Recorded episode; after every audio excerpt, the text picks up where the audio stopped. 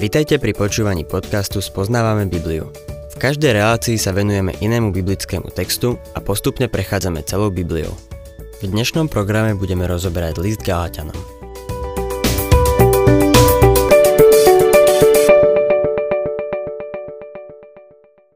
Milí poslucháči, vraciame sa k listu Galatianom a budeme pokračovať tam, kde sme naposledy skončili. Galatianom 3. kapitola, 23. verš.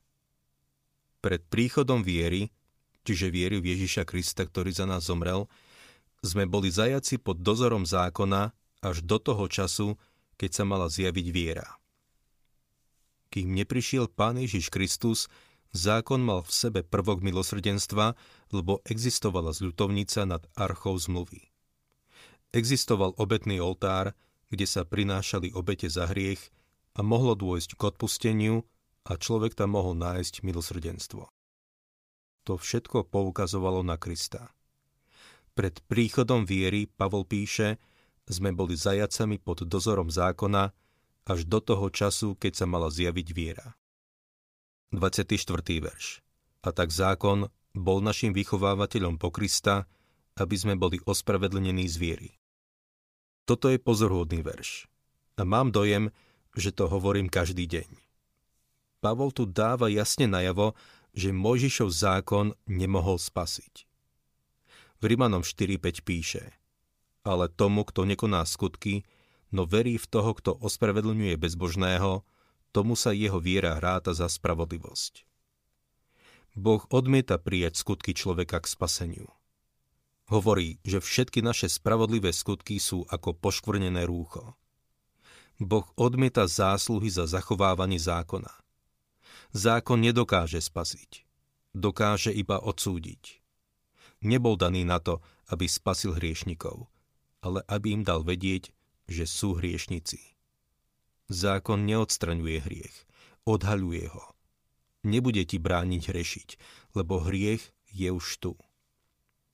Použijem jednu ilustráciu a zavediem vás do kúpeľne. Dúfam, že tým nie ste šokovaní. Televízia každý deň ukazuje, ako sa niekto kúpe alebo sprchuje. Som si istý, že skoro všetci majú kúpeľňu a v tej kúpeľni je umývadlo so zrkadlom nad ním. Umývadlo, ako aj zrkadlo, slúžia istému účelu. Keď si zašpiníte tvár, idete do kúpeľne si ju umyť. Neumiete si ju zrkadlom. Ak by ste zbadali na tvári nejaký špinavý fľak, a začali by ste si obtierať tvár o zrkadlo, vaši blízky by možno zavolali psychiatrovi a dohli vám u ňo termín.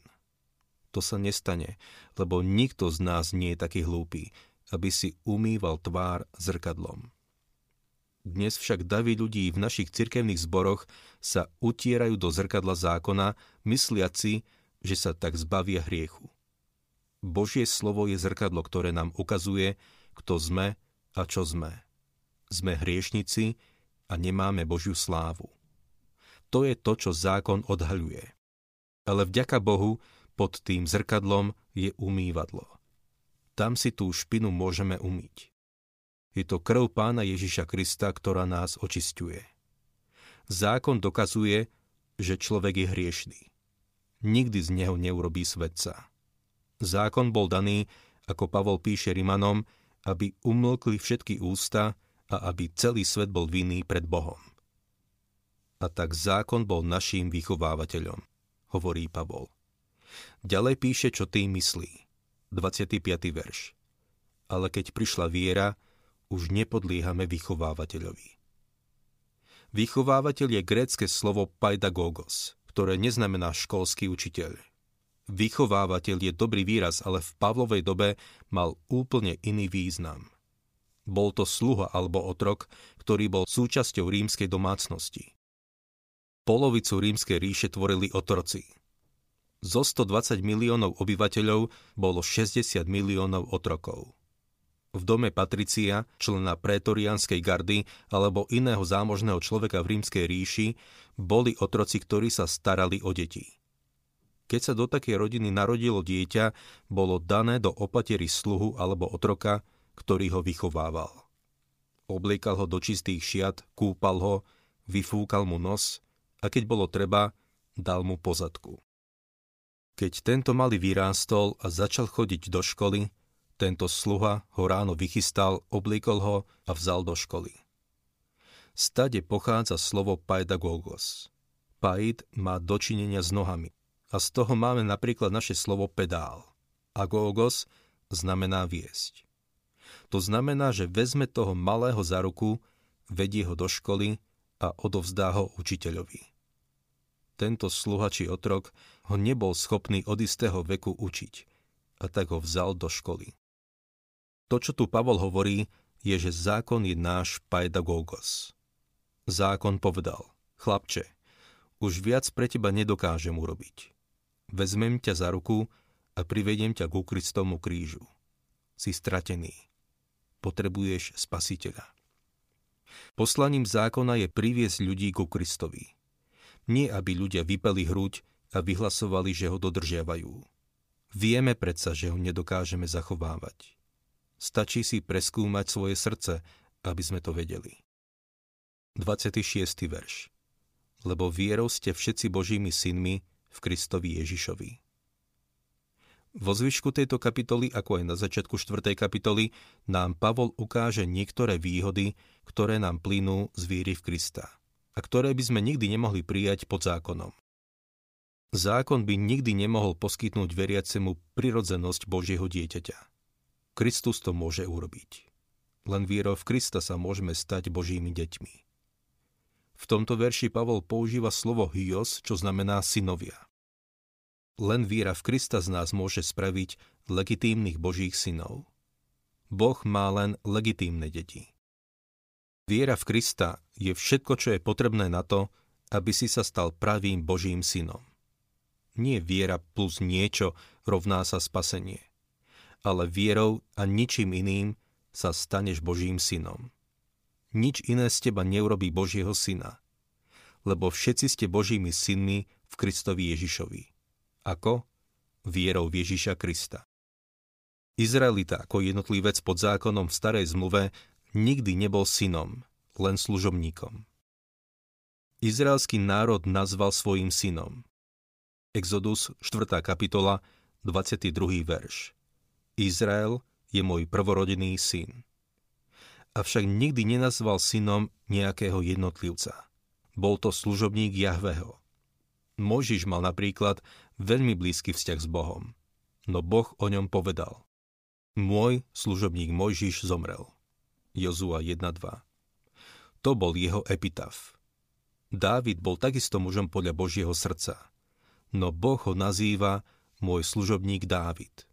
1. kráľov 11.38 Milý poslucháč, aj keby si zachovával zákon, čo nedokážeš, tvoja spravodlivosť by ešte stále bola menej cenejšia ako Božia spravodlivosť. Synovstvo si vyžaduje jeho spravodlivosť. Nová zmluva nám s konečnou platnosťou hovorí. Ján 1. kapitola, 12. verš. Tým však, čo ho prijali a veria v jeho meno, dal moc stať sa Božími deťmi. Boh nám dal moc. Po grécky exusian, čo znamená autoritu alebo právo. Dal nám moc stať sa Božími deťmi, keď v Neho uveríme. Nič viac a nič menej. Istý farizej, menom Nikodém, nábožný človek do špiku kostí, dôsledne dodržiaval zákon. No aj tak nebol Božím synom. Ježiš mu povedal, musíš sa znova narodiť budem veľmi dogmatický a priamy. Ani tvoje modlitby, ani tvoje oddeľovanie sa od sveta, ani tvoje milodary, ani tvoj krst ťa neurobí Božím synom.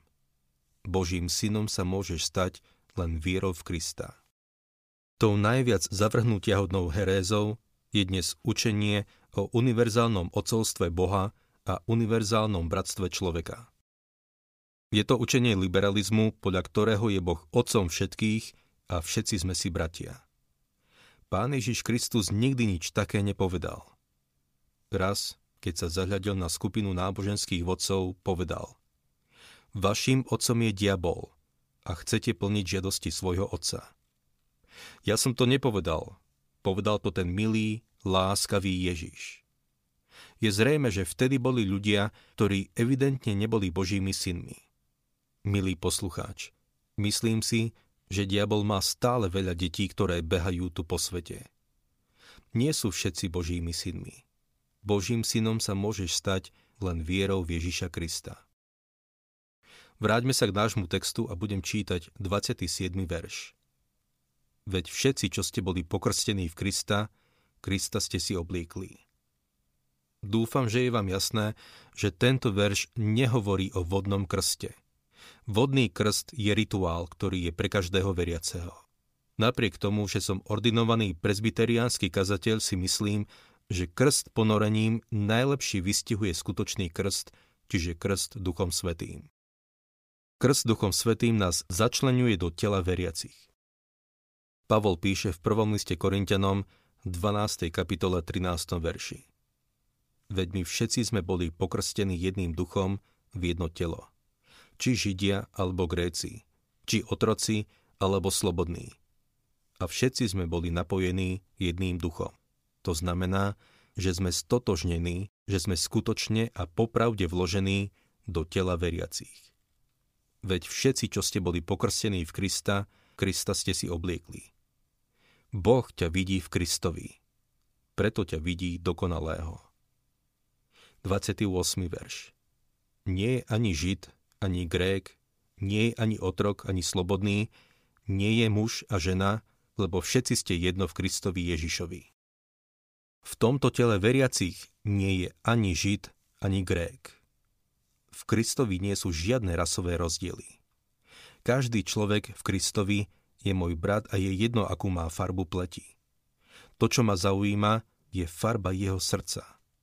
Je veľa bielých, ktorí majú čierne srdce. Tí nie sú moji bratia. Len Ježišovi Kristovi sme jedno. Vďaka Bohu, listy dostávam od ľudí každej farby pleti. Volajú ma brat a ja ich tiež nazývam bratmi. Lebo sme bratia. Lebo sme jedno v Kristovi a budeme spolu po celú väčnosť nie je ani otrok, ani slobodný. Dnes sú kapitál a práca v rozpore. Len Kristus ich môže spojiť v jedno. Nie je muž ani žena. Kristus robí to, čo nedokáže žiadne hnutie za oslobodenie žien. Robí nás jedným v Kristovi. To je nádherné. 29. verš. A ak ste Kristovi, ste Abrahámovo potomstvo a podľa prisľúbenia dedičia. Ako môžeme byť Abrahámovým potomstvom? Jednoducho tak, že Abraham bol spasený vierou a my takisto sme spasení vierou. Abraham priniesol ako obeď malé zvieratko, ktoré poukazovalo na príchod Božieho syna, tú najväčšiu obeď. Kristus prišiel pred 2000 rokmi a preto sa môžem pozrieť späť a povedať pred 2000 rokmi Boží syn prišiel a zomrel za mňa na kríži, aby som mohol mať život a preto mu verím. Predčasom som mal príležitosť prihovoriť sa skupine mladých židovských študentov a začal som týmito slovami. Je pre mňa veľkou výsadou hovoriť synom Abraháma. A všetci sa usmiali. A potom som dodal, lebo aj ja som Abrahámov syn. Na to sa už vôbec neusmiali.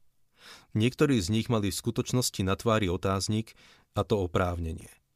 Ak som v Kristovi a ak ty si v Kristovi, sme Abrahámovo potomstvo a sme dedičmi podľa pristúbenia.